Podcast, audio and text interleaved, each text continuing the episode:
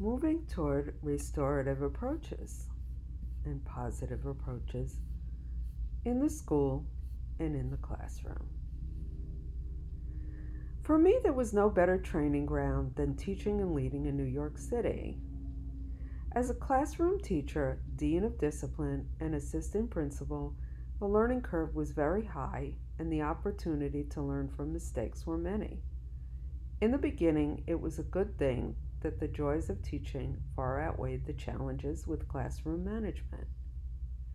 I look back, and like childbirth, I had almost forgotten the pain of not knowing how to handle disruptive and disturbing behaviors in the classroom and in the hallways.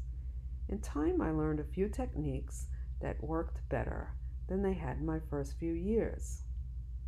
Some of the techniques were intuitive, while others were learned from hard and fast errors that were made.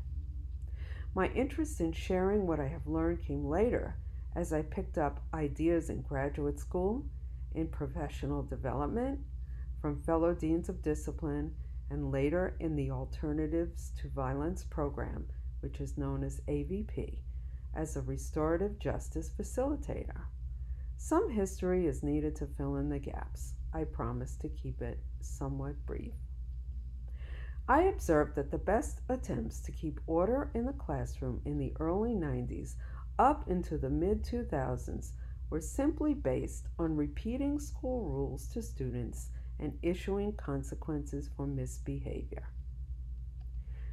These methods worked well for most students but not for those students who frequent the dean's office or the assistant principal's office.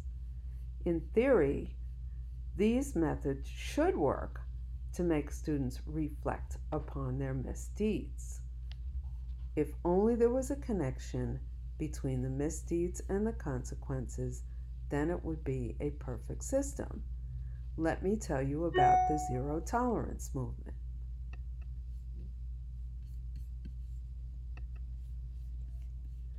I witnessed stringent programs such as the Zero Tolerance Movement, where students would barely receive a warning before being marched out of class and sent to the dean's office. Later, they might be sent home on a one to three day hiatus. Then there were lesser versions of traditional discipline, otherwise known as progressive discipline. These were clear cut versions of the three strikes you're out rule. First, students would receive a warning, either being reprimanded by a dean or spoken to by a counselor. If more of the same behavior continued, the dean's office would double as a holding room. Then the students who still violated rules would be sent to an in house room, more poetically referred to as in the early 2000s as the reflection room. Now, here's what I observed regarding these in house suspension rooms. The in house suspension room would be packed full of students completing worksheets or pages out of a textbook. Later, box lunches would be brought in, or most often, students would be sent home at the half day mark. Although less common, Sometimes, instead, students might be sent to detention during lunch or the dreaded after school detention. Although this form of school discipline did not keep students out of class, it was too imperfect for our system. Students would be unable to attend after school detention due to transportation issues. Those students on the yellow bus needed special arrangements so that the bus could come later. Those students who took the train or the bus home independently would complain that they would get home as the sun was going down. At least that is true in the cold weather in the winter. Some students would just simply decline not to show up. In some schools, there were just simply fewer steps taken before benching a student who violated the rules or engaged in frequent rule breaking. In short, those students who are not motivated by consequences or punishment indeed were our toughest customers. Over the years, I have seen tough disciplinary approaches and then some softer ones. Truthfully, I observed some advances in school discipline when teachers and counselors work together. There were programs such as conflict mediation, peer mediation, and advisory classes. In laying the groundwork, I had to honestly assess which programs work and which leave a lot to be desired. There were some school discipline programs that were confusing to students. Presenting students with a long list of rules that change frequently or without warning? No, those always resulted in poor outcomes. The most successful programs had a few things in common. They were based on common values for all stakeholders, consistency, and open communication and clarity with students and their families. I believe strongly that preventative discipline is the most important component of discipline. In models where proactive and restorative approaches are used, the work is done at the front end rather than the back end. The idea is that once a situation escalates and a student is in the throes of emotion, it is already too late. Preventative measures are designed to de escalate where reactive stances only make things worse. There is no reason for teachers to white knuckle their way through the day. The good people out there who are dedicated to the art of teaching need information and support. Teachers need a hand in making changes to the classroom and the school learning community. It is not just that teachers are annoyed, fed up, or stressed out by misbehaviors, they want relief for the misbehavior. Teachers spend too many hours in collegial discussions fretting about problems and issues in, related to classroom management. The personal time and effort spent on classroom management and school wide discipline sometimes outweighs the time spent on curriculum, assessment, and lesson planning.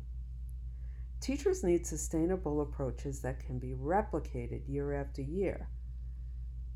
Teachers need ways to engage in preventative action by analyzing the situation and learning to slow down to formulate approaches that will result in a win to win situation.